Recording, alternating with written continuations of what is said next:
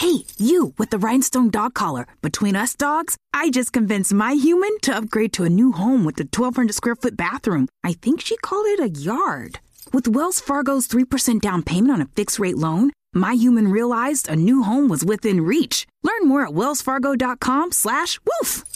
Wells Fargo Home Mortgage. Down payments as low as 3% on a fixed rate loan require mortgage insurance. Ask a home mortgage consultant about loan requirements. Wells Fargo Home Mortgage is a division of Wells Fargo Bank NA, equal housing lender. NMLSR ID 399801. Feral Audio. From New York City, it's the Todd Barry Podcast. The Todd Barry Podcast.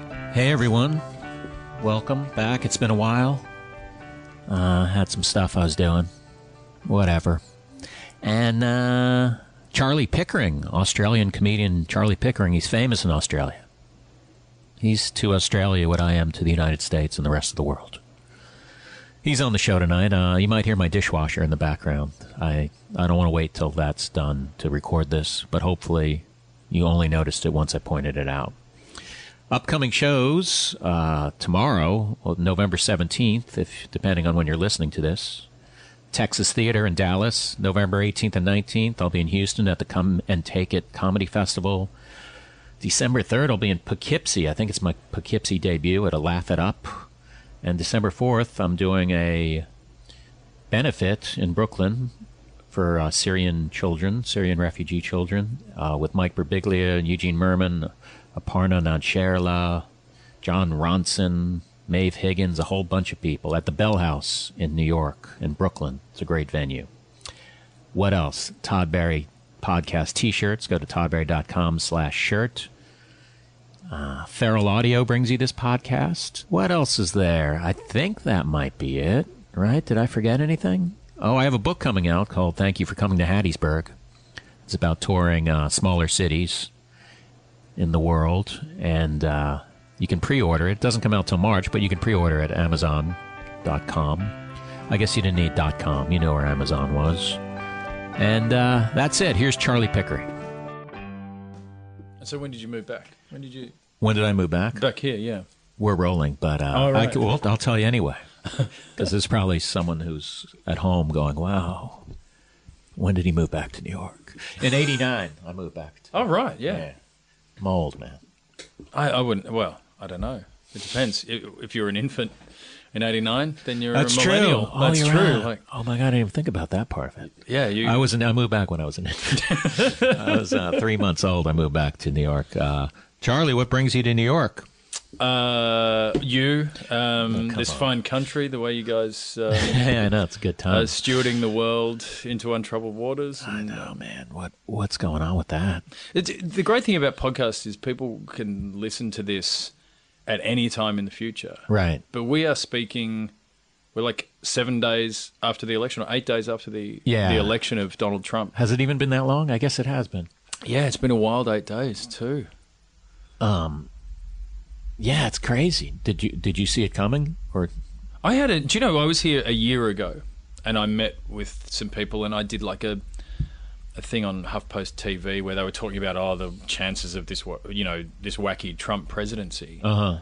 and it was with like a guy was like a campaign operative with a Republican congressman. Another guy was a you know international affairs expert, and I said like you. You do have to take this seriously. And this Yeah. was like, this was over a year ago. I'm not saying I'm Nostradamus, I wasn't the only one, but I was like, he is famous enough that he has a momentum coming in that most politicians don't, and and and that means that he'll get treated differently, and he can be unserious, and people don't expect him to be serious, Oh, that's a good point. and and I think the the result is.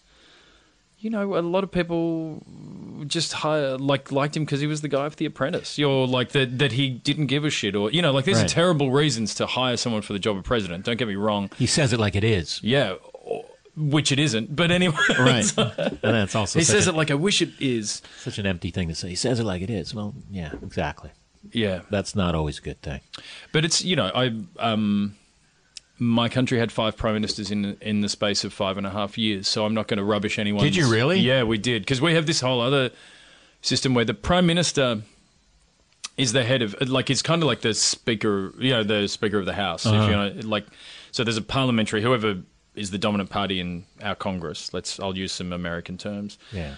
So is the leader of that party. So if their opinion polls get so bad while they're prime minister, uh, to the point that it threatens the party's chances at the next election, then they can knife the sitting prime minister. Really? And it's and the thing is most most parties haven't done it. Like they've held their nerve and gone, "Oh, you look look he'll he'll come back. We haven't started campaigning yet. It's going to be all right." Yeah. But they did it to Kevin Rudd. Um, the Labor Party did it to Kevin Rudd, and that once it was done, everyone in Australia was like, "Well, screw politics. You're all idiots." Like you, know, we voted that guy in. Who are you to fire him when we voted that guy in? And so what happened then is just they, like then um, Julia Gillard, our first female prime minister, took over from him, and she barely squeaked through an election. But then she got knifed before the next election. Kevin Rudd came back, so we had him again.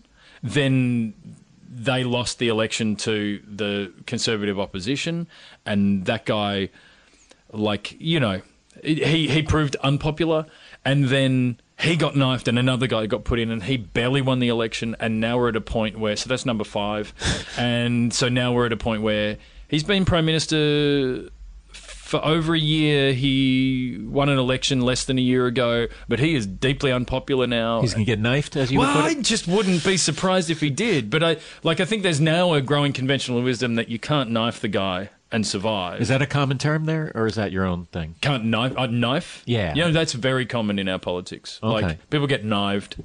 Like That like just means like pulled Stab- from, off, Yeah. from office. Or, yeah, like stabbed in the back. It's it's a bit et tu brute about the I whole guess thing. it's uh, self-explanatory. I didn't need. I guess I knew that.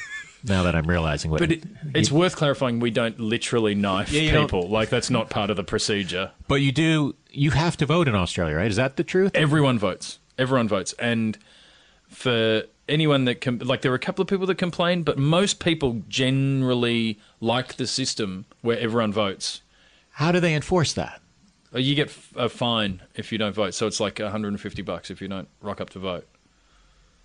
Can you show up and sort of? Oh, you can draw a dick and balls on the bit of paper and You put it in can. a box. Like no one knows what you vote. You can you can not you can your vote cannot count. There are many ways of doing that. Right. But everyone has to at least rock up on election day and vote.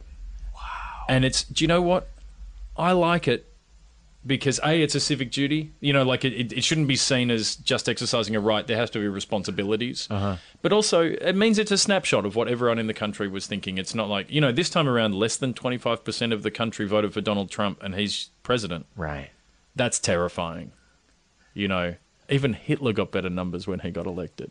Easy now. Easy with the Hitler. Easy. so, uh, Give, yeah, give it time. Give it time. Don't don't jump into that too early. what? Uh, I don't. Yeah, we never got to why you're in New York now. Oh, we got oh. all serious. Oh well, um, I really like it here. My wife is from New York. I would like to live and work here, Oh, you would. and so, um, whilst I am currently like I'm an immigrant whose documentation is on the way. Uh huh. Of course Um, it is. Yeah, uh, but I, uh, um, which uh, the elections made me slightly nervous, but I don't think I'm the kind of immigrant that people have a problem with. Yeah, here. it's not. Uh, it's not Australians. No, I've, I've never heard him say bad thing about Australians during the campaign. So you want to live and work here? Yeah, I really like it. This is a great city. Aren't you pretty famous in uh, Australia? Yeah, yeah. I, How famous are you? Um, are you like? I did, see, that's an awkward thing to say, but I know. you know, Is it um, awkward for me to ask you that? Yeah, because and I annoy people because I, I, I, I say I like I, I don't think of myself as famous. I just have a job that's really public. Right. So I host the equivalent of the Daily Show Yeah. in, in Australia. Yeah, I watched a few clips. It was good. Oh, that's good. That's a relief that you like. You never, know, you know, because well, everyone here got to watch Jon Stewart for like and and Colbert. Right. So it's like for me to show my stuff, I always feel like, yeah, well, I you know, I'm not as good as them, but I do jokes about the news. So this is you know, this is what I do. No, it was it was solid. I saw the one about um, I guess it was a soccer player who Oh, fo- Aussie rules football player yeah, yeah. who was getting booed every Right. time he touched the ball. Right, and- An Aboriginal player. Yeah. yeah, that was that was good. Oh, cool. Thanks. And then, then there was the other one, which I'm blanking on, which was the uh, what was the other one? That's on your website. Oh, it's on my website. There might have been. Oh, there was a 60 Minutes reporter. Was that one on there? The 60 Minutes don't know. reporter who, um, for the story, organized a child kidnapping in Lebanon, and then the whole reporting team ended up in prison in Lebanon. Oh, really? And it was It's just all staged. well, yeah, like they, like it was real prison. Like they committed a crime trying to help a mother kidnap her ki- kid back from the from the father in Oh, I Lebanon. see what you're saying. And uh, we had a lot of fun with that. So is your show still on? The, the Yeah. So so what enables me to be here is I do a I do a twenty episode season at the start of the year. Uh-huh. So from February through to June. and it's once a week. Yeah, once it's a week. It's called the weekly. Yes. Okay. And then I get to I need everything explained to me. and then I get to come here for six months and do Really? stand up and take meetings and hang out and put on shows and you know and do all of that. Does Australian? I hate to get keep talking about fame, but I will Yeah. because I'm obsessed with it. Because I'm famous too. No, they. Uh, does it? I mean, do you get recognized walking around here? Yeah, yeah. So if I, it's normally like if I don't, I mean, who goes to Times Square anyway? But if I go to Times Square, I'll get stopped by about ten or fifteen people there. Really? Yeah. And Central Park on a weekend, I'll I'll always get stopped. Wow. Um, but that's you know, that's not why I got into this business. Oh, But, I know, of course, none of us did. but uh, We don't. And money. We don't like money either. Yeah, it's. Do you know one of my favorite? I'll tell you this. This is one of my favorite shows that I've ever done. Myself and um, oh, I shouldn't even. Well, I facilitated a group of comics. I won't say any of their names. I'm kind of letting something out of the bag here. But we did a show at the comedy festival called Talking Dirty After Dark, Uh huh. and we all wore balaclavas. And the stage lights were dimmed, and it was just red light. You could barely see us on stage. And we pitch shifted all the microphones so you couldn't tell who was talking. And it was always a rotating cast of comics, so it was never the same people. But we did a show where we could be completely anonymous and have like a, it was like four of us on stage having a conversation. And that was our comedy festival show.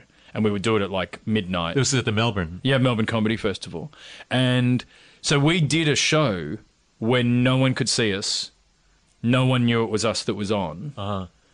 And we could say whatever we wanted without it being attributed to us. No matter how good or bad the joke was, no matter how risky the concept, there was no ownership of it.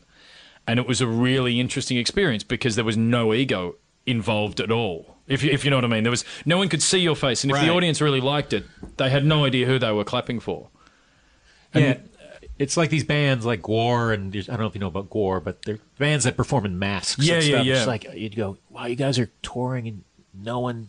You Yeah. right after the show, you can go for a walk and you don't even get something like someone going, "Hey, that was great." Well, who's the other one? Daft Punk. No Yeah, one yeah, knows who guys, Daft Punk yeah. is. I mean, they're they're huge. Like we had a band called Tism in Australia who performed in beanies, and no one knew who they were, and and they were like really political. A band in like that late eighties. So was the idea for the show that you did was it that you can just be filthy and say things you would be embarrassed about saying, or Yeah, I, I think a little bit. It was a reaction. We were starting to feel like, oh, people are getting upset when you say a controversial thing, or you know, people reacting on Twitter to jokes in an angry way, taking it seriously. And then we just started talking like, wouldn't it be funny if we just did a show where no one knew who we were and we just, you know, said anything? how were you able to maintain like this? Because I would just be afraid, oh, someone's gonna someone's gonna yap and go, "This is that's who those guys are on stage." Do you know what? It's amazing. Everyone just kept their trap shut until now. I'm the guy that ruined everything. So Well, you haven't named names. No, I know. So, but I've named myself. No one ever knew I was involved. Oh, really? Yeah. So, like, no ah. one, like, I'm the first person to to out the fact that I was part of that show. But you have no idea which show that I was on. We did like twelve, or we did twelve. But it was your them. it was you weren't hosting every show. I wasn't hosting every show, but I was. It was myself and another comedian. It was our idea, and we put it together. That's a great idea. Yeah, it's a good it's a good thing. And what we really we both said afterwards, we loved that there was no ego Yeah. in any of it because there was no credit. You- know, there was no accolade for any one individual, and that was a really new experience. It took it was a- just a conversation.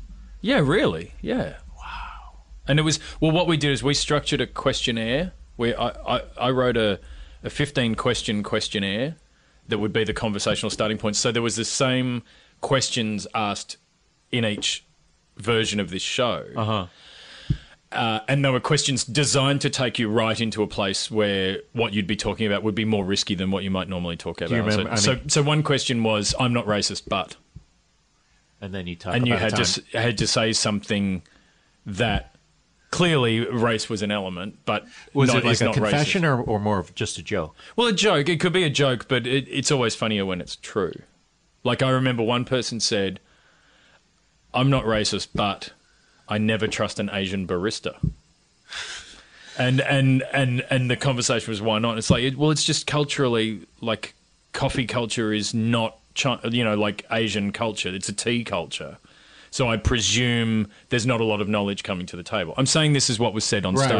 right. This is not you. my opinion. Right. I've had in this city alone, I've had numerous wonderful coffees made by Asian baristas in this city. But what I'm saying is like that that gives you an idea of where the co- the conversation would immediately put you somewhere uncomfortable, and you had to make it funny. You know, Right. That's a great idea. Have you thought of doing that here? I'd love to do that here. I uh, I did another show here for the New York Comedy Festival, and my plan is to do a bunch of shows. Oh, I want to do multiple shows next year at the New York Comedy My Festival. bathroom's making noise. I'm gonna. Okay, sure.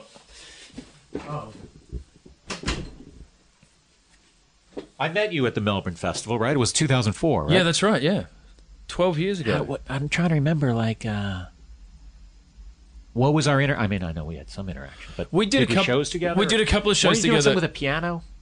I was doing a I was doing a show with a guy with a piano. Okay. That was like a little side thing I was doing. It was a storytelling night. I think I was doing that year. Yeah, and um, and so you might have seen that, but most of it, I was just doing lots of stand up as well. So I think we did like the late night sort of the festival club thing while you were there. I got a little spoiled because I did that before I did Edinburgh, Oh yeah, and it's such a it's kind of a night and day. Uh, yeah, and particularly as an international coming to Melbourne, they they pay for your hotel, they put you in a good venue, they promote you, you they do all the work. yeah, the head of the festival picked me up at the airport. Yeah, that's that gives you an undue sense of right. of, of importance. Well, no, a due sense of importance, Right. Todd. Yeah, you, you. you deserve that. I am- Other artists don't. Yeah, um, but Edinburgh is the opposite. You are on your own. You will lose money. And you are just fighting the whole time for attention, and like it's just so much. It's It such a, a- different festival. I've done Edinburgh, I guess twice, but there was seven years apart. Like that's I needed that much recovery time, but that's that's enough time to go. Hey, I should give that another try. yeah, but it was. It How was was it? Was it still hard the second time around? Like, Second time was easier. The first time I had, uh, I'm sure I've talked about this, but we'll talk about it again. Um, first time I was given like an 11:50 p.m. spot at the assembly room. Yeah. and like it, two doors over was the best of the fest. And It's like, well, I'm not. I would pick like six superstars who they've heard of, or like, I mean, I guess someone would take a chance on the oh, the best of the fest would sell out, Yeah. and then you got a shot, kid. right, and then you get. But the best of dis- fest was like 700 seats. I remember that. I did that a few times. It's like and it's and it's hard too. Yeah, for me, it was hard. Yeah, it's an enormous. Like it's just yeah, it's hard. I was at Gilded Balloon. I did I did two years in a row, and so so what I remember was I went and did Gilded Balloon. I produced myself. I printed forty thousand flyers and I handed them all out myself. I sold out my first show and sold out almost every other show just on handing out flyers on the street. It was a sixty seat venue, tiny venue, but still that's a good result. But the year that I did that, Tim Minchin was on in the same venue in a 350 seat venue, and it was his first year in Edinburgh. So we both came from Australia, and Tim Minchin has put on just the most mind blowing show. Yeah, he's we both we both got nominated for best newcomer, but he is like he spends his day taking meetings with all of the all of the agents in the UK and international agents, and I'm just out there handing out flyers trying to fill my 60 seat venue. And I, I remember that you know like that experience really clearly that it was good for my head because I was like I've ticked every box of what I wanted to do coming here, but because the guy in the room next door is having a better time than me, I got jealous. If you know what I, you know like a, it's and I don't often get envious in this you know in this business. Also, there's no one more different to me than Tim Minchin, but it's just really funny that that was what I remember really clearly. Yeah, it's, it was um it, it it fucks with your head a little bit, or it did for me. And then and then the reviews. Oh my god. Yeah, it's I'm not used to that here in the states. No, just uh, but it's a whole ecosystem of reviews, and you need good reviews to sell tickets. And if you a bad review can destroy you, and Right, and, and, the, and the reviewers are pretty dubious quite often. yeah, there are some heritage reviewers who know what they're talking about, but the rest are just people that want free tickets and want to make a name for themselves by reviewing. You know, like writing the review that people talk about. yeah, or it's like a 22 year old, and they're like, "Hey, you want you want to be a reviewer? Yeah, I can do that. I know. I, Yeah, I know what makes me laugh and doesn't make me laugh. Okay, well, that's, there's more to it than that. But Eh, apparently not so I much. mean, but that's that's but that's the curse of comedy as an art form is um, no one treats it as equal to other art forms. Like I, I like the New York Times wouldn't print my review of the Met Opera, for example. Uh huh. Like I I can go in and I can enjoy an opera or not enjoy an opera. But for some reason, with comedy, anyone can walk in and they enjoy true, it or they don't enjoy it, and they are entitled to a you know a print opinion about There's it. There's no you know. sense of like, do you have an informed opinion? It's Yeah. just like, yeah, you can review comedy. Do you laugh ever? Yeah, sometimes you're in. Yeah.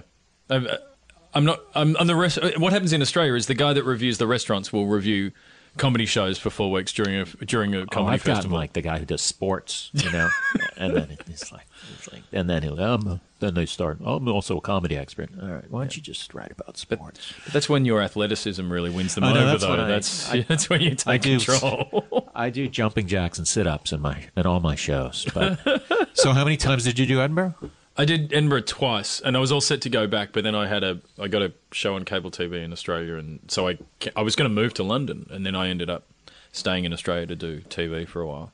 So, when's the last? So you're ready to pack up and leave Australia? Well, I've got a two year old son. Oh, And so, I figure we've got three years to work in both places Uh-huh. and to see which which makes the most sense. So the thing is, I can, I, I, I love the show that I make in Australia. I can happily keep doing that. But you know, if you've if I've got a nice little time limit, it's my one shot to try and make this work here. And I, you know, I deeply love this city. Like I, you know, I think it's a great Yeah. city to live in. I think it's a cultural and intellectual center. And, what neighborhood are you living in, if I can ask? uh, I'm Upper East Side at the moment. We um That's rough. yeah, it's tough tough game up there. It's a little snoozy up there, depending on where you are. Yeah, it can be. And uh, it, we were in the we wanted to live Upper West Side, Yeah. and the apartment that we got, we got it on Craigslist, and it turns out it was uh, a hoarder's apartment with an increasing roach infestation. Oh my god! And we tried to make it work for like three or four weeks, and then we had to find a new place. And, and the thing is, when you oh, can't, actually lived in it. Yeah, we lived in it for longer than we should have. I was like, I was way too optimistic about making it work, and I was way too like, no, we, oh, look, I'll just I'll get some roach traps, we'll fix it, But you know, like, and then it just got it was insane. And so now we're with the opposite. We we got so lucky. We rented this apartment from a it's a Chinese woman who owns it. Her son is studying in Connecticut, and she comes for three months a year to visit him, and then it's empty the rest of the time. So we somehow got this apartment. We got really lucky. And we've got a doorman, like Yeah. which is a like which is a foreign experience for an Australian. No one has a doorman anywhere in Australia. Really? Yeah. Even in fancy buildings. Uh, there's maybe like literally five fancy buildings in Australia that would have a doorman. Like it's it's that unusual, and it's funny how how quickly it changed. Like initially, I was very uncomfortable having someone with a bow tie open the door for me every day and, and uh-huh. let me in, and then it's amazing. After two weeks, I was walking in, and and he was just a little slow opening the door, and I, and I could feel myself go, "Well, you took your time," or like, you, and it was like, "Wow, how ah. quickly I got used to luxury." That's Yeah, it's like, terrible. aren't you the doorman? Yeah, It's right there in your uh, job title. All I want is you to open that door for me. Um, but it, but doorman building makes sense if you can do it. That's great. Like Yeah. that's good. Yeah. Someone there to collect. Like if you, you can be out and things can be delivered. Have you done the? Uh, have you been here during the Christmas holiday tipping? Yes, we have done that once before with a doorman. Uh, with the doorman I did situation. so much research on that. This is such. Oh, a, can you explain it? Because I had no idea. We were flying blind completely, and we had no one to ask. It's like I mean, I found like a. This is so. Uh, this is so. This is so.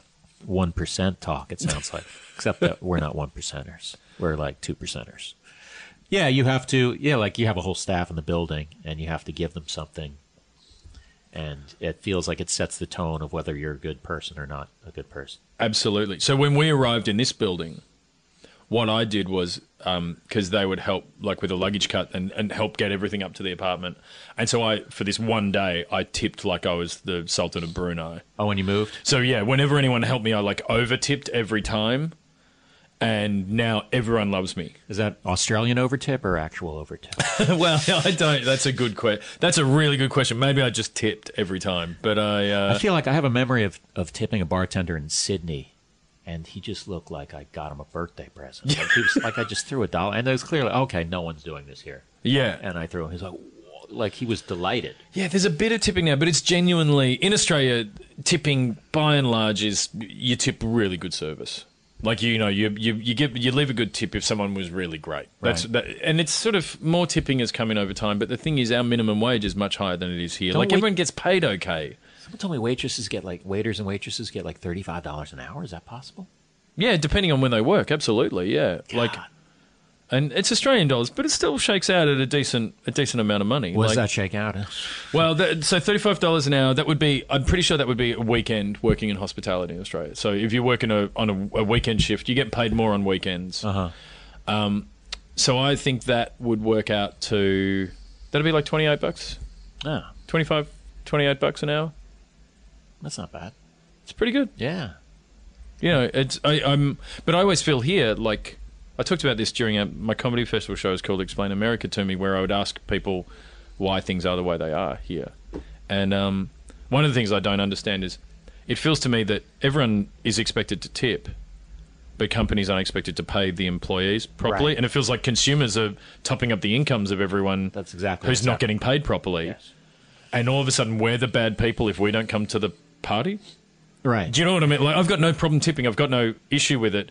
But I feel like, well, if everyone just got paid properly, then no one could say, oh, if you don't tip, they don't live. You know, like, There like- are increasing numbers of no tipping restaurants opening in New York. Yeah. Like I went to a bar the other night and it was like, we're a no tipping bar. I was like, okay. I mean, it's weird and it feels weird, but they were very adamant on the menu. It said it like 10 times. Yeah. So it's like, all right, well, And did you feel more comfortable eating there? Did you feel? I, I, no, I mean, it's easy enough to tip at a bar or anywhere, but it, it, there is part of me that feels a little weird about it. But like I went to Japan where they kind of just include the service charge on the check and no one really throws extra money down as far as I know. Yeah. And it felt like, oh, this is just such a relief because you go through a hotel and you're like, one guy opens the door and then another guy walks up to you and says you need help, and you're like, am I supposed to just be throwing? Yeah. And and also, if you if you're not familiar with it and you land here and you get it wrong, Right. you're treated like the worst person in the world. Like, you know, like uh, the first time I landed here as an adult, and a guy helped me with one bag to my room, and I I was like 20. Yeah. I didn't have a lot of money anyway, but like, I, I gave him like a buck, Uh huh. and it was like like he was he was audibly angry like he was muttering to himself as he walked away and it was like i'm not from here i didn't know i didn't know what was expected Right. like and and that's hard that's not good that's not a good situation people should be able to not know what's going on and and find out without being judged Oh, really? yeah i think so You could just look it up. yeah well Did they have Google back then? no well, no they didn't they literally pr- i could have alta visted it Oh, what's going on in my hallway, man? someone's renovating That that's cool. Adds a little color to the whole thing. it really does Were you born in Melbourne? uh, yes i was and grew up there What's the? uh Is there an actual feud between them and Sydney?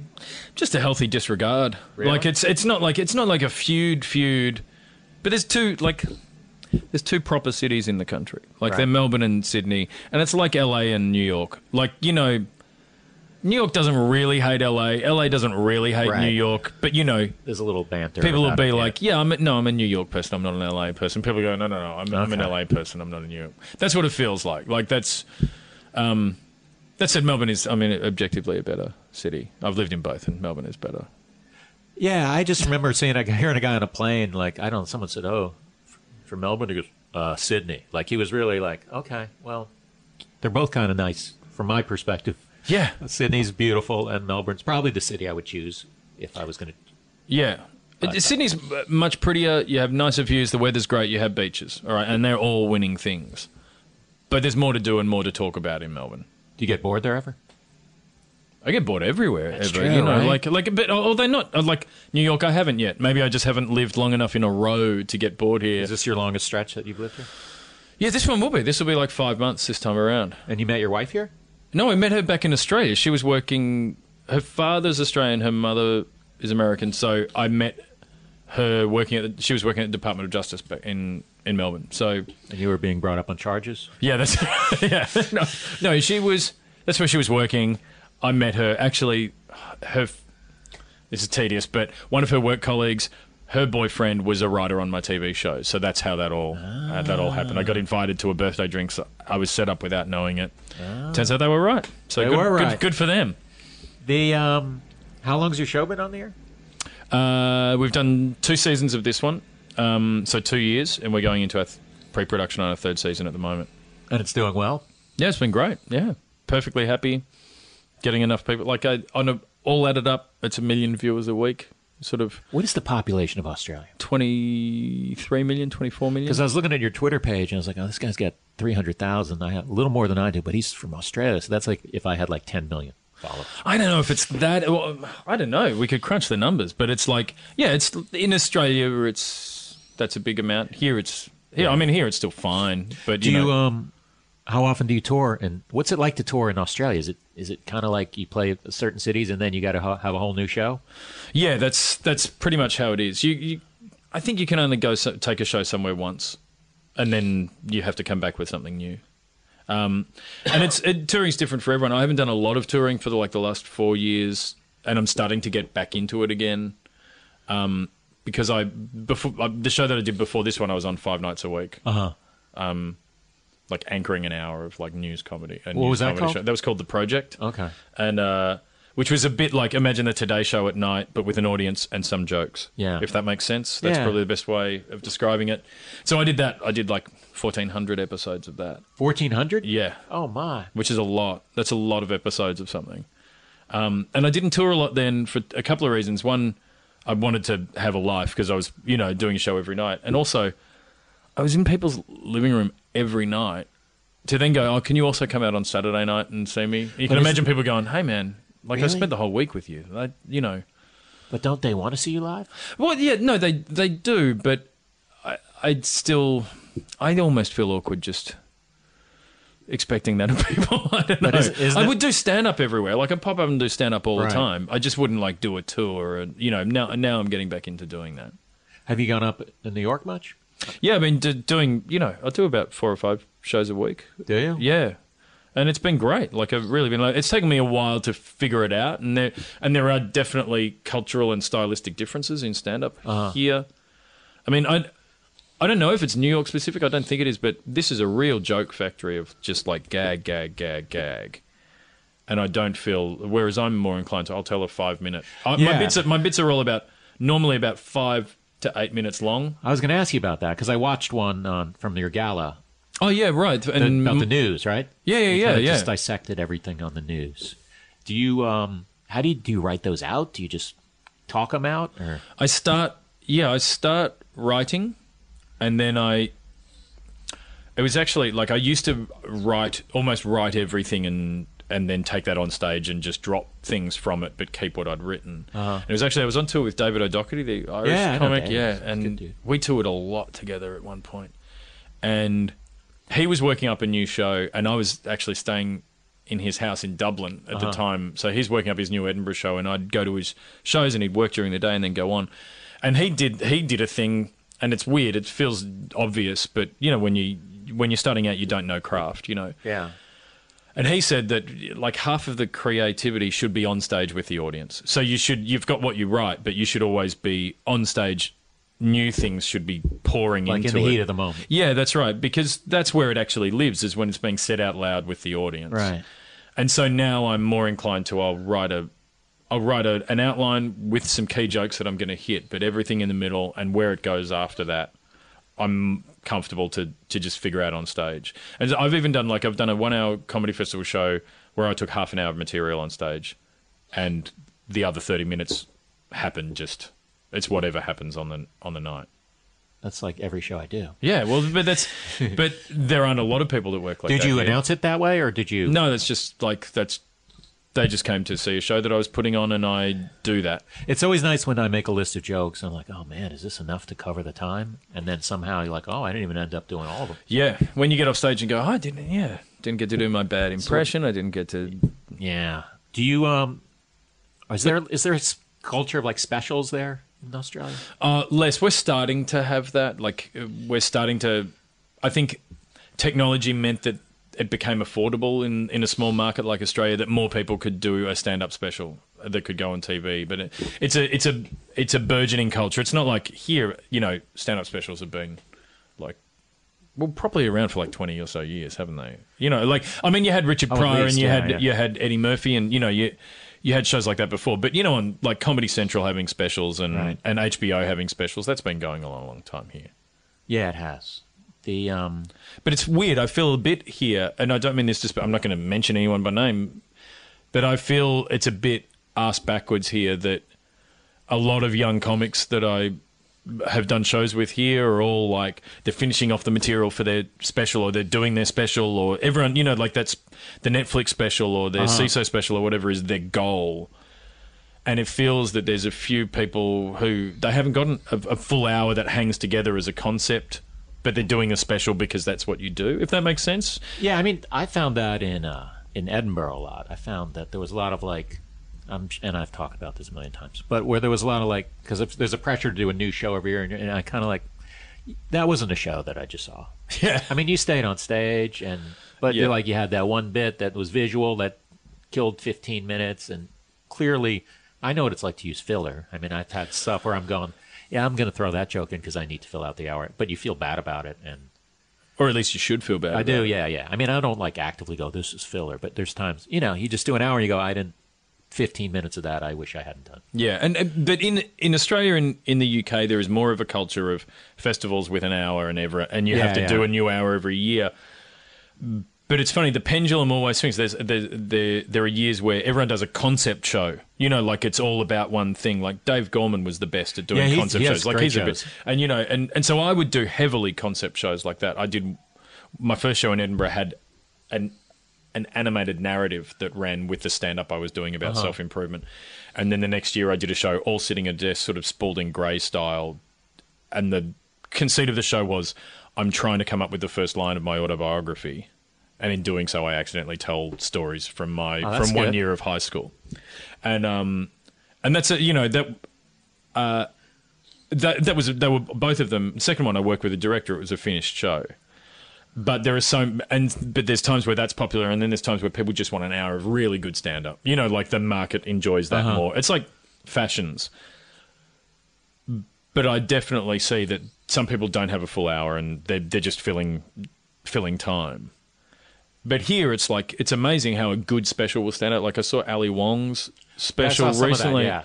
and it was like I, I literally saw it. I was flicking Netflix. I had no idea because I I don't know everyone here. I had no idea who she was, but she was seven months pregnant. Right, it's looked great. looked cool as fuck in the poster. Yeah. and I was like, I'm I'm going to watch this. And my wife and I watched it, and just it was one of the funniest things we've seen in a long time. But that was a proper hour. It had a it had a viewpoint. It had a structure. Like, and it was great. But I- I've also watched some specials that I've just been like. I couldn't get beyond twelve minutes, like a, it- where I oh, was Oh, just going, tried- you know, I've done that too, where you go, God, I really want to, I can't do it. I mean, it's also because I see comedy 16 times a week, so I mean, So it's got to be. It's got to be pretty special to hold your, you know, like, and, and I also, it's funny. My wife really loves watching stand-up specials, and I do. But there's always a point halfway through where I feel like it's work, like watching it is work, and I always go, oh man, I, I, I got to write more jokes, or you know, like I should be working right now, Right. You know, I, like I, I get, Yeah, I- ta- I, get stressed I watching just it. watched, watched uh, Doug Stanhope's special. You know oh, Doug is it? Stanhope? Yeah, yeah, I love Doug Stanhope. Yeah, and uh, it was. I mean, I, I, he's a friend of mine, and I've seen him live, and it's just like, fuck, just. It's so like, God, I wish I was doing that. yeah, yeah. But uh, And it's hard, but but that's if you think back to I don't know how you were when you were starting out, but I remember when I when I started out. I mean, I, Bill Hicks was like I, I listened to. I saw Bill Hicks when I was seventeen. Like he did the Melbourne Comedy Festival yeah? once, and so I went and saw Bill Hicks, and that was like that's I'm going to do that. And so when I started doing stand up when I was like 22, and I was trying to be Bill Hicks, and it was like the most horrible thing you can imagine. But you know, you think oh, like I want to be like that thing I think is good. the Bill Hicks, Bill Hicks had a lot of wannabes. Yeah. And It's fair enough. Yeah. But, but there's but you know, there were a lot of Eddie Izzard wannabes. Like heaps of Eddie Izzard wannabes when Yeah. he was huge. And you know, like I think it happens. Stylistically there are people that are great and you know, I've seen a few people around here that it feels like they're trying to be Louis CK a Uh-huh. bit, you know, like without quite you know, without understanding that Yeah. the key is to be yourself. That's what it, all of those great comics have in common. But it takes you a while to be able to enjoy someone that's different to you without wanting to try and replicate or try and do what Right. they're doing. Do you know what I mean? Yeah, Like- because sometimes, and I've done this too, where you're like, hey, I think I'm sort of uh, copying that guy's cadence or something. yeah. Not You like hear stealing echoes- a joke, but just like, oh, that sort of reminds me of. I feel like I was influenced by that guy's rhythm. Yeah, and it's that- funny. I find words will sneak into your vocabulary that are becoming pivots for a joke. Like there will be a, like, like I remember at one point I saw this uh, David Mitchell, this English comic, like made this great joke on a panel show once, and the key word was objectively. Like I, rem- I remember this really clearly. And um, it, it was like it was QI, the Stephen Fry sort of quiz panel show thing. It's a great show, and David Mitchell is one of the funniest people on the planet. And one of the like quiz answers was that milk and bread are actually poisonous for humans, right? Like it's a scientific fact or something like that. And David Mitchell gets really active, angry and goes, "That's objectively not the case. Like it's it's it's demonstrably not the case, and objectively and demonstrably." And he said, "Because we've been eating bread and milk for thousands of years, and we're still all here, so it's clearly not true." You know, Right. but I remember I just I enjoyed this moment, and then I found myself using the word objectively and the word demonstrably more just when I would write things, when I'd be working on a script for the TV show, or when I'm doing stand up, and I'd start reaching for it, and you go, yeah, like that's influenced me. I'm not I'm not here trying to be David Mitchell, or I'm, I'm not trying to be this comic. But you hear it, yeah, like it's it's not until you, you, you get a laugh with it and you just go, oh, hang on, that that didn't feel like me. That felt like something else that's come in. Right. Yeah. And then yeah, there are people who you kind of there are people who, who do that and then do get out of their system. I think and Yeah. find their own voice, but there are definitely people who are like, wow, that you're influenced so heavily by. Yeah, and it's it's a shame because the only path to like long term, the only path is finding your yourself and your voice and doing that. Have you and your wife watched my special on Netflix? Do you know what? Do you know it's literally queued up as of about a week and a Oh half God, ago. It's, it's all crowd work. But you know Talking what? about half hour material. This was zero material. well, no, but I love that. Like I like because I like. Is it literally all cra- crowd Yes, work? it's a tour. Great, Seven great. city tour. No, because I love it. Like I like, and that's a thing here is that I've noticed is I find there's less. It's almost like crowd work has a bad reputation because that's what the you know the host does, not the actor. I, I don't know. The culturally, I I feel like I don't see people improvising a lot in their stand up. Yeah. I could be wrong about that, but I I don't know. It depends on the comic, but yeah. But yeah, I mean, it's weird that you haven't watched it. That's all I'm saying. Well, my wife actually chose it, so Did she really? Yeah, yeah. So take that as a compliment. I can't wait for you to email me once you've seen it. I will absolutely. That's. Do you? Uh, do you? Um, Did you watch my special? no, but I watched all those clips. Yeah, I guess you did. Yeah. Do you have one on Netflix? no, not on Netflix. Uh, There's probably someone's put it up illegally on YouTube somewhere. really? But it's it's it's funny. It's oh, it's it's interesting. They because they put it on TV on my the TV network that I'm on. Um, something like four or five years after I recorded it because I was now on that network and Uh-huh. Right. they got it and put it on. And it was weird. I watched it back and I was like, I had to take a whole five minute piece of material out because it was no longer appropriate to say out loud. And it was really interesting. It's and it's like the world became more conscious about the offensiveness of certain terms and things like that. Um, and there was this bit that wasn't disparaging to a certain group in the community, but it was using. It's a story from childhood, like literally from grade Right. four, and um, but it's using the language of the schoolyard that we used back then. And it's just telling a story about that time. But now realizing that if, if as it turns out, if you're a person with disability and you watched it, you could find that deeply offensive. And I never meant it in that way. Right. If you if you know what I mean. The, okay, the word the word is spaz. Uh huh. And it wasn't meant to as anything to do with disability. It was meant like the you know the the kid that doesn't fit in. Right. If you know what I mean Clumsy kid. clumsy kid, but and at the time, no one had a problem with the bit of material, and every you know it was totally fine. It was amazing, the consciousness as well, and my consciousness above everything else. Like when they said we want to put this on TV, and I like the moment they told me, I like went through the list of what was in the material, and I was like, going, oh no, you can't, you got to take all of that out. Like I don't stand by that anymore. Like that's not a thing that I'm. Oh, so you had them? to- you had them at that? Yeah, they actually up. took a whole chunk of the Oh, I show see. out. That was in a special that already. Yeah, yeah, yeah. Oh, I see. Yeah, because you don't want like a whole like uh, backlash over you.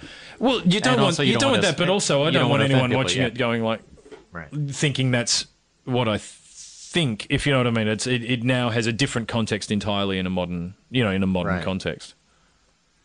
I get it. But that's uh, I think that's you know, it's it's kind of like you know you watch Eddie Murphy, um, Delirious, and the first five minutes of that show is about uh, how homosexuals aren't allowed to look at his ass, his, his his butt while he's on stage, and he does a whole thing about AIDS and a whole thing about about gay men. And in hindsight, you watch it and you just go, man, like he would be. He would be in the middle of, of a social media storm right now if he put that to air now. Do you know what I mean? That, I've seen would be- occasional reference to him, like when he won like the Kennedy Center Honors Award or something, very recently. Yeah. and someone pointed that out, and I was like, "That's fair. That's a good point." But to some extent, like like I don't think at the time he was targeting anyone, and I think he reflected actually a level of awareness that existed at the time. You know, and I think it's a bit. I mean, what was that? Like eighty three? Yeah, What's that? Thirty three years ago? It's a bit. It's a bit. I I don't think it's fair to reach back and go, "Hey Eddie Murphy, you shouldn't get this award because thirty three years ago you did this bit of material that." Right. That was by no means offensive compared to everything else going on at the time. but I was next in line for the award. So yeah, so then I hate him, and uh, and someone's got to hold him accountable. I kind of like when I mean I always enjoy when a comic says something that I can't defend that I laugh at. yeah, That's exciting to me. because I like the involuntary nature of it. Like I, I I like I like the reminder that to laugh at a joke in a comedy club is not a conscious, de- voluntary decision. Right. You know what? Like when people get a joke and they laugh, most of the time, like it's involuntary. Like it, it's a physical, involuntary action to creating a thought in someone's head. Like you, you know, you put a thought in someone's head and they almost involuntarily laugh. It's a, almost a violent act, but it's. I like that you can laugh at something and find it funny, and then actually think, oh, you know, I can't, I can't defend that at all. Like, uh, but your first response is to laugh, and it's a good reminder that comedy doesn't always play by conscience. And also, I think it, it being in the room is different than someone posting a clip on a blog. Yeah. Oh, I think absolutely. I, I you know. So I think if you've got a problem with what someone says in a stand-up, you know, in a stand-up venue, a either it, let it go. You don't have to be friends with them. Right. You know, they're not marrying your daughter. Let it go. You know, or you can go up and address address it with them after the show if you if you really care. If you really feel that a wrong has been done to you. Have you ever had anyone do that? I had the, probably the worst. I, okay, so I was doing a gig in a little club in um, London. Um, it's a weird little club. Like in, in London, to drink after midnight, you have to be a member of a private Yeah, club. yeah. And there's this club called Adams Street, and you have to. You can become a member if you do this. They do a monthly stand-up gig, and so stand-ups do this gig and they get membership at Oh, this wow. club, right? And it's really, done that. it's really cool. Jimmy Carr's manager organizes the gig. Okay. Uh, so Hannah, right? yeah, Hannah. Yeah. So ask Hannah. I'm, I don't know if she still does it, but anyway. So I did a I did this gig, and at the time, I was doing this. It was going terribly. I was dying. I was dying. It was going so badly, and I was doing this bit of material about how at the time Osama bin Laden hadn't been found, and it was just about how he was like world hide and seek champion, and then it got into this prolonged act out of him in a cave with his um, personal assistant Mustafa, and how Mustafa just had not prepared well for them to be in this cave so long. So he didn't like he brought hungry, hungry hippos and nothing else to do. Like it, and but I, and I would do this very camp Osama bin Laden impression, and which I found innately funny that he that he was very sort of soft and genteel as a Yeah. character, and it would normally kill, but it wasn't going really well on this this t- uh, on this night, and a woman in the front row who was wearing an Arctic fox fur around her neck said, "No, not funny." Right. And I'm in character, and I stay in character. I, I never break character. I, like I didn't break character as Osama bin Laden. I responded to her saying uh, something like, "Well, I, I have trouble believing that uh, a woman wearing an Arctic, uh, uh, wearing an endangered species, is the arbiter of good taste." Right. And and that got a laugh. And she said, "No, I had friends who died in September 11." And she and that just stopped the room. And Mm, I responded in character as Osama bin Laden. I said, "What a coincidence! I had friends who died in September 11." Oh my god. and the crowd loved it. But she she tried to charge the stage. Her friends held her back, and then I finished the gig, and it was gig was great after that. Like, and it was literally it's yeah, one of my that's some good comebacks. yeah, it was probably my favorite joke I've ever done in, in the moment, right? Yeah. But then afterwards, like all of her friends like ganged up on me at the end of the show and go, "How dare you do that? You can't," you know, like, and were really angry, angry with me about it. That's an extreme version because I still don't think I did anything that wrong, if you know what I mean, in that in that example. But I do. I've also had people come up if I've used a term that, that is offensive and I've not known it's offensive, and they have come up and said, "Hey, just so you know, that term actually means this or is offensive." And when you travel internationally, sometimes you don't know. I don't travel the world dropping n bombs, No. you know, but it's sometimes you you don't know. Like the word "wog" in Australia. I never heard wog. So "wog" in Australia refers to um, Italian, Greek, sort of Mediterranean Uh-huh. but it's very much been owned by that community for comedic purposes, and it's largely a term of endearment. It's not seen as a horri- unless you use it in an you know in, in a derogatory fashion. Right. Most of the time, it's not seen as as that offensive. But that word in the UK means a black person, Oh. so it means like gollywog. I don't know. Do you know what a gollywog is? It's like a, a racist doll, like a minstrel doll Okay. that was popular in the colonies. I've never heard of that. But So, so that's a thing. Look it up, Yeah, anyone. Um, but you know, there was a time where kids had gollywog dolls and toys. They were like teddy bears, and then it became apparent that that was no longer acceptable. But the term wog is so deeply offensive. Like I once had Stewart Lee. You know Stewart Yeah. Lee? Yeah. He came up. I was talking on stage in Melbourne. He came up to me. And, and I was referring to a thing that had been had the word wog in the title. I wasn't talking about them as a group. I was making a joke about this show that had wog in the title and he came up and he said, "Hey, if you ever said that in the UK, you would probably get hit because the word wog is just so completely, like, so completely off the table." And you don't know that until you. oh shit, Wow. That's weird. That's that. I have one of those Amazon Echoes that just went off. That's Yeah. embarrassing. And we're having That's- a good conversation. That's apparently how Amazon Echo tells you they're offended at, at the word that you're using. That's they just bring up some other administrative task to interrupt you. That's like your publicist is with you on the interview. Like, yeah, he's about ready to wrap up. He's got he's got a, he's got a two fifteen interview also that we need to get. Um, well, I'm sorry that happened and that was weird, but uh, Wow, it happened though, so, that, so that's all right. So, do you have a um, an approach that like a, a purist approach to your podcast that you don't edit, like you just record the conversation? That's more. It's more lazy than purist. I would. I would edit something out. Um, the things I edit out, like if sometimes someone will say, so, yeah, something where you're, well, then maybe they'll talk about someone and say something disparaging. It's like you know that doesn't need to be out there. yeah, And also, I don't want retaliation from someone who's like, why did you let that out? Yeah, But yeah, for yeah. the most part, I don't edit unless you know. Sometimes some people reveal where I live by mistake, yeah, that has to go. yeah. I've already I already tweeted that before I came in. So, um, Holy shit! You tweeted about me. yeah. 300,000 Australians are pretty excited to know So, where he- you live. so Stewart Lee. Uh, So yeah, Stewart Lee actually pulled me aside and goes, you know, like you, you probably think about that word, particularly if you're going to work, in, you know, if you're working in the UK, like that's not, you know, that's not a cool word. And it's, but that's interesting. You know, sometimes you don't know. It's actually what I feel about, you know, we're in this era where people are so angry about political correctness, but people are angry about offensive things. And I actually think there's just a common courtesy in the middle, that we, we should all want to learn. And if someone comes and says, "Hey, you know, if they're nice about it, if they don't scream racist in your face, but they come up and go, "Hey, do you know that thing you said or that word that you said? Do, are you aware that that's quite hurtful to people, and this is why?" Then I think a reasonable person would take that on board and change what they Yeah. change what they do. I think the unless it's out of bounds and it's like you're sensitive about nothing, or you know that it's too much. But if you just yell racist at someone, they're not going to listen. But if someone does tell you that you've hurt them, you should at least listen. I mean, I think the problem is, is I once did this joke, used to do this joke about a, a pedophile who got arrested and how they tracked him down. And just because I said the word pedophile on stage, a woman up front just shut down, which she'd been laughing. And then her boyfriend or guy who was with her like, comes up to me after, she goes, "Hey, that joke, you might want to lose that joke." I was like, "I, I should lose it." What? and it's just like, if she wasn't with you and you heard that joke, you wouldn't have come up to me. Yeah. You, what happened is she got offended, and I'm sorry that she went through something.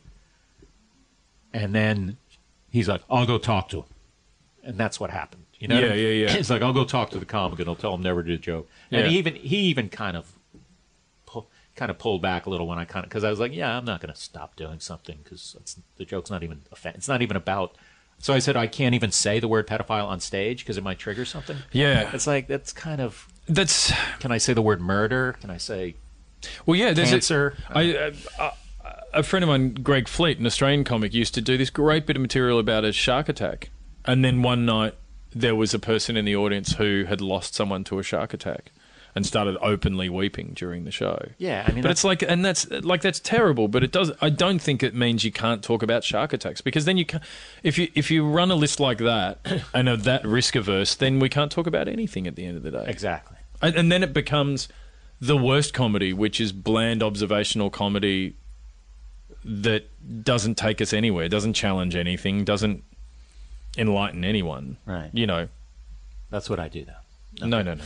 No, I no, do, no, no, I no, do no, heavy, gritty, gritty shit. How's your frequent flyer mile thing going? Yeah, good. What do you got? Like, every, uh, every time I get booked in Australia, I go, ooh, instant gold, Yeah, it's good. instant silver status. no, I cracked a million. I million? cracked a million miles. On what, Qantas? Yeah, which is less useful than say American, but it's useful enough. Qantas flies back here, so I've been able to have a number of flights just on points from from Australia to here. They're, they're big flights. Like Yeah. That's some proper flying. And you cash that in for American also, right? Aren't Yeah, I can. Yeah, and um, so yeah, you know, I'm I'm quite a big deal. Yeah, I'm quite a big deal in the points Do in the you, points uh, ecosystem. we talk about that a lot on this podcast. That's why I brought that up. Everyone was waiting for that. The um, that flight's up. That's nuts. Well, so so yeah, it, it is. But to give you some idea, if if you're in Australia, you have to travel a long way to go anywhere to do anything good. So since I've been here, I did two nights at the Sydney Opera House, uh, like two sh- two solo shows and then a um, a gala. So I and I had a corporate gig and I did it all in three nights and I flew from here to Sydney did a show that night, next night, next night, flew out the next morning, flew all the way back. And that feels like it wasn't fun, but that's normal enough. Yeah. So that's like 48 hours of travel for 72 hours on the ground. Actually, less, maybe about 68 hours on the ground that I did in the end. Do you? I feel like yeah, you have to adjust. I because I'm a big clock watcher type, and uh, you Yeah. really have to just recalibrate and readjust your. You Yeah. can't be looking at your watch flying Australia. No, you just have to accept whatever is there when you get there and acclimatize. And do you talk about this? Like melatonin is the best thing. Like, Does that work? Yeah, it's great. What? it- When do you take that? you just when you get there um, and it's time to go to bed just take a bunch of melatonin melatonin is like what your brain secretes to make you sleepy and sleep through the night and it's in it, it's part of circadian rhythm so it's to do with the sun and all of that like you know you're on a 24 hour cycle so what it does is it helps reset that it means you you sleep through the night better rather than waking up at three in the morning So you don't awake do it when you get there or or on the flight. You do it. well, I'll also, from the moment I get on a flight, I change my watch to the time that I'm landing in, Uh-huh. and I try to behave as though I'm a, I, I want to arrive at that time. So it's like, and normally, like from here to Australia, it's always you're landing in the morning. Yeah. So I just try to I stay up, I stay up, I stay up, and then I try to bank an eight. I take some sleeping tablets and try to bank an eight hour sleep, and get up, wake up just before I land, and that's all right. And coming back this way, you land at like you land at like six o'clock at night. So what I really try to do is from LA to here, you just stay up no matter what. You don't sleep between LA and New York. You just stay up and you fight it, and that that helps. Is this what people want to listen to these Yeah. days? Is it really? That's what you're saying. What you just said right there is this is boring. You're being you're leading. You're saying I'm a boring podcast. No, one of, I'm worried that I'm I've led Oh, you no. down. I've led you. No, no, no. I I've led you to um, talk time zones. some and, of the shit that I've talked about to people where I go, I think this is boring, is the stuff people go, oh no, that's we love that. Are Detail, people- detail is exciting. Like detail, when you take the time to find it, is is good. Now, what's going on with uh, Australians and, and coffee? Now, have you found some good coffee here? Yeah, there's a um, there's a place I think it's called Collins Street.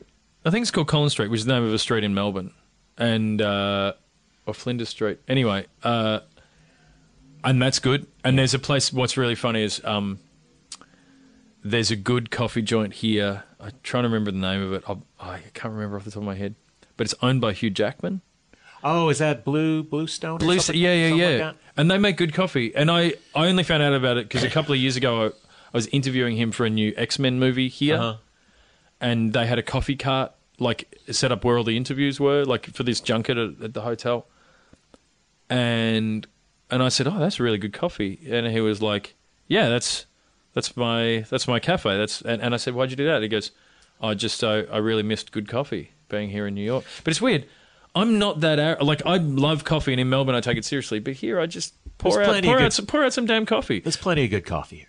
Anyway, I have a friend who I know who came to from Australia, and she was visiting, and she um, she's like, "Oh, I'm for. You can't get good coffee. Go go to this place." And she liked it so much, she wrote a review, like a positive Yelp review. Yeah. It's like, come, that's So it's yeah, just don't think one thing is everything anywhere. Like it's like it's like you land in you land in um, Israel and go to a falafel joint and have a bad falafel, and you go, "Don't eat the falafel in Israel." Right. All the falafel's bad. Like it's like, well, that's not a thing. Go know- to a different falafel place. There's Right. lots of good coffee here, but the thing I drink like filter coffee here. You know, just like coffee. You know, Yeah, pour yeah. it out coffee. I don't drink that back in Australia. it's all espresso. that's right? all espresso based. Although, where's that place? That's what's the place on Little Bourke Street? The place with chairs above it on the ceiling, like Baba Brother, Brother Baba, or something. Oh yeah. It's really good coffee. Yeah, yeah, yeah. Like that. Like there's. I mean, the thing is, we had, we had a mass Italian migration to Melbourne specifically, Uh huh. and they seriously brought coffee culture with them. And so we had an espresso culture, like a real espresso culture. What's really interesting uh, in America, because I'm, I'm a bit into the history of coffee, and in America, coffee wasn't that big a deal. Did not like the the Italian migration here wasn't very coffee focused. Uh-huh.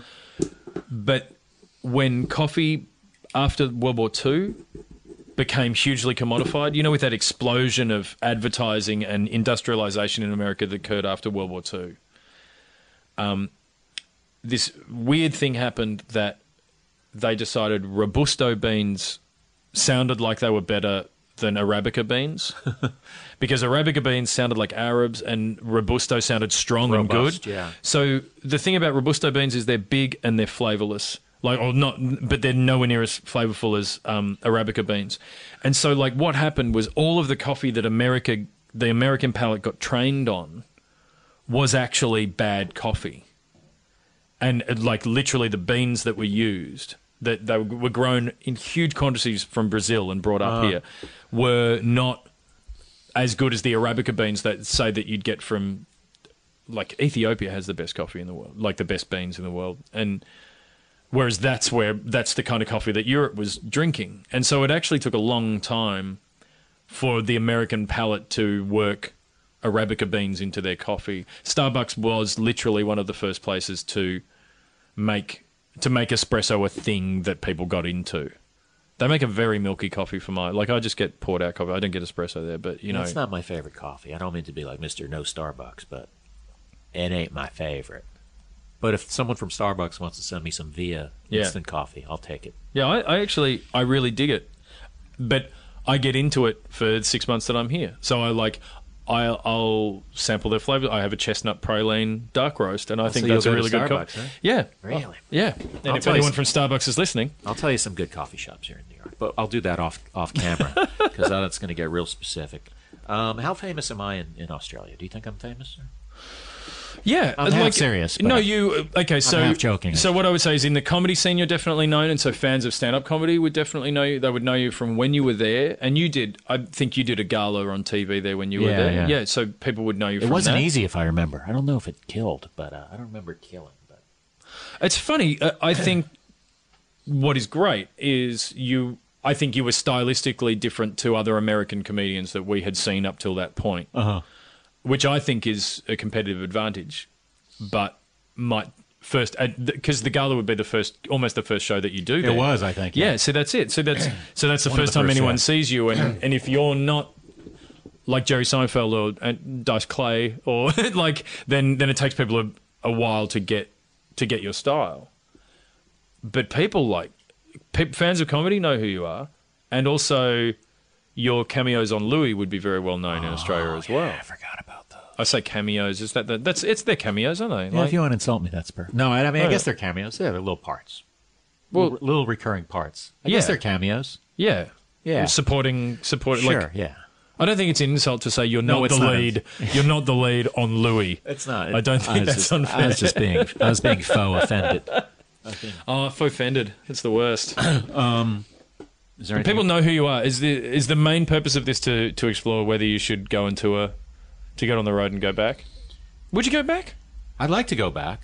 Um, it's just so it's so far, and I'd love it there though. Like Australia's a place where I was like, when I first got invited, I was like, well, I'd never really thought about going to Australia. I mean, I didn't have any negative feelings. It just wasn't like, oh, I want to go to Australia. And I was like, holy shit, this place is great. Yeah, it's I've been there three times. it's easy too. Like for an American to go there, it's easy. Uh, Like language is largely the same. Yeah. We like mostly the same stuff. You just get used to some different food and some different ways of doing things, and not fearing uh, firearms ever. and that's a, that, so it's a bit it's a bit laid back and relaxing. I forgot about that. But that's do you know that's the the funny thing about like you know I, I, I love it here. I would I would happily live here. But I've got a I've got a kid, and I think I think the right to go to school without fear of getting shot is as important as the right to own a gun. Yeah, that's I, I agree with you. I it's a shame that wasn't in the constitution, but I, you know, so that's the only thing. Like uh, having grown up in Australia and completely having having a, an Australian cultural understanding of guns, that's a very different thing to come here. I'm not. I'm. Can you own a gun in, in Australia? You can, but you have to be like a sports shooter or a like you you, you have to. It, it's for hunting only, like uh, farmers and sports shooters. Really, like you, you and you have to be properly licensed and registered, and you can't just keep a gun in your house in the suburbs. Like that's a that's a difficult thing to do. Like Right. I think re- like if you're a sports shooter, they keep it at the range in a safe. And you go to the, you know, you go to the rifle So you range can't and you, bring your own gun, really. I think you can bring your. I, I don't know if it, you can bring your own shotgun to clay pigeon shooting. If you do clay pigeon shooting, I do. yeah, I've never shot a gun in my life. really. Yeah. So I did cadets at school. So I did a lot of. I did a lot of shooting. Is with that, like uh, ROTC? I guess they would call that here. Uh, depends what ROTC means. I Like, forgot. It's like That it's like kids kids head. dressed in army clothes, doing marching and you know camping and shooting stuff. Oh. Like you know like basic basic military training for kids. Did you have to do that? We did at my school. I went to like I went to a private boys' school that was very old school. Imagine like Dead Poets Society. I kind of went to a school like that. Um, uh, I even had an awesome literary lit, literature literature teacher that was a renegade. Like it was, I had the completely mirrored experience of Dead Poets Society. Oh, wow. But we had cadets, so we, you know we had like old school English sort of things like cadets and rowing and cricket and things like that. And uh, and so I was regimental sergeant major of our cadet corps. So I was like drill sergeant basically. Um, and we did shooting with that, and it was cool fun, but um, it's not important to me, and I, I, I understand that it's really important to some people. Like guns are really important to who they are and their culture, and it's how they grew up. But I have trouble relating to that. Yeah, me too. But everyone who's on my every guest on my show gets a gun when they leave. Oh, that's great! It's an American finally, podcast. finally, I can Before we go, what's this show you're doing in New York now that I haven't done yet? Oh well, um, so it's called Charlie Pickering Re- requests the pleasure of your company. Uh-huh. We've got one show to go. Yeah. it's Monday night. You're going to be in town? I might be. What If you uh, can, come you don't along. film it, do you? No, I don't film it. Um, I can if you want. No, no, but no, no. But it's uh, so I have stand-ups on that I like, like my favorite stand-ups that I've met while I've Who's been done here. it? Who's- So um, Mark Normand's done it. Uh-huh. Uh, Julia Clare, who's a young I just comic read her from name. Boston. I just Yeah, read her name today. Actually, I don't So know I if found her. her because she was on a lineup for Night Train, Wyatt Cenac, Uh-huh. and uh, and then I watched some of her stuff and I really liked it. And that she did that. She's so so I have a little bit of stand up. I'll say that. Um, and then I do an interview. So I um, I've interviewed like journalists and comedians and like uh, like a really broad range of people because I like to interview and. Uh, there'll be a sketch portion that I do with another Australian guy who lives here in New York, who's an old friend that I used to do radio with called Scott Dooley, and so we just do that. and then there's like a panel chat called "Explain America to Me." So that's like basic. Normally, like three or four Americans, and I ask them why certain things are the way. So if are. I did your show, I'd have to do all this. no, you don't have to do all of that. You could do just some stand up, but I would love you to do the panel chat. How many people does this place hold? Sixty, Oh, it's small. and it's sold out every show. Every show though. It pays what five hundred? Yeah, it's. Uh, I, I, I, I'm mainly paying blood diamonds, but you do okay. You do okay. um, but yeah, the, the the interesting thing is like, so I put on these shows, and it's normally like 60, 70 percent Australians. Uh huh. So that's a very different audience. So like for New York, that's a different audience mix. Right. But it's good for me because everyone, you know, is at least familiar with with me. So I get a bit of a head start. well, maybe I'll try to do it. You should do it. I'll have to look at my sketch. uh, anything else you want to plug? CharliePickering.com. Yeah, just at Charlie Pick is my Twitter handle, and that that'll do. Just follow me on Twitter, and I'll let you know other things going on. He writes back to each and every one of you. That's right. Thanks for being here, man. Hey, thanks for having me. Yeah, I'm glad. I'm glad we did this. Yeah, it was good fun. And people at home, thank you for listening. Sorry, it's been a while since my last episode, but you know, I, I'm not. You know, I'm not going to apologize. I guess I just did apologize. See you next time. Feral Audio. Hey, you with the rhinestone dog collar. Between us dogs, I just convinced my human to upgrade to a new home with the 1,200 square foot bathroom. I think she called it a yard. With Wells Fargo's 3% down payment on a fixed rate loan, my human realized a new home was within reach. Learn more at wellsfargo.com slash woof. Wells Fargo Home Mortgage. Down payments as low as 3% on a fixed rate loan require mortgage insurance. Ask a home mortgage consultant about loan requirements. Wells Fargo Home Mortgage is a division of Wells Fargo Bank NA, equal housing lender. NMLSR ID 399801.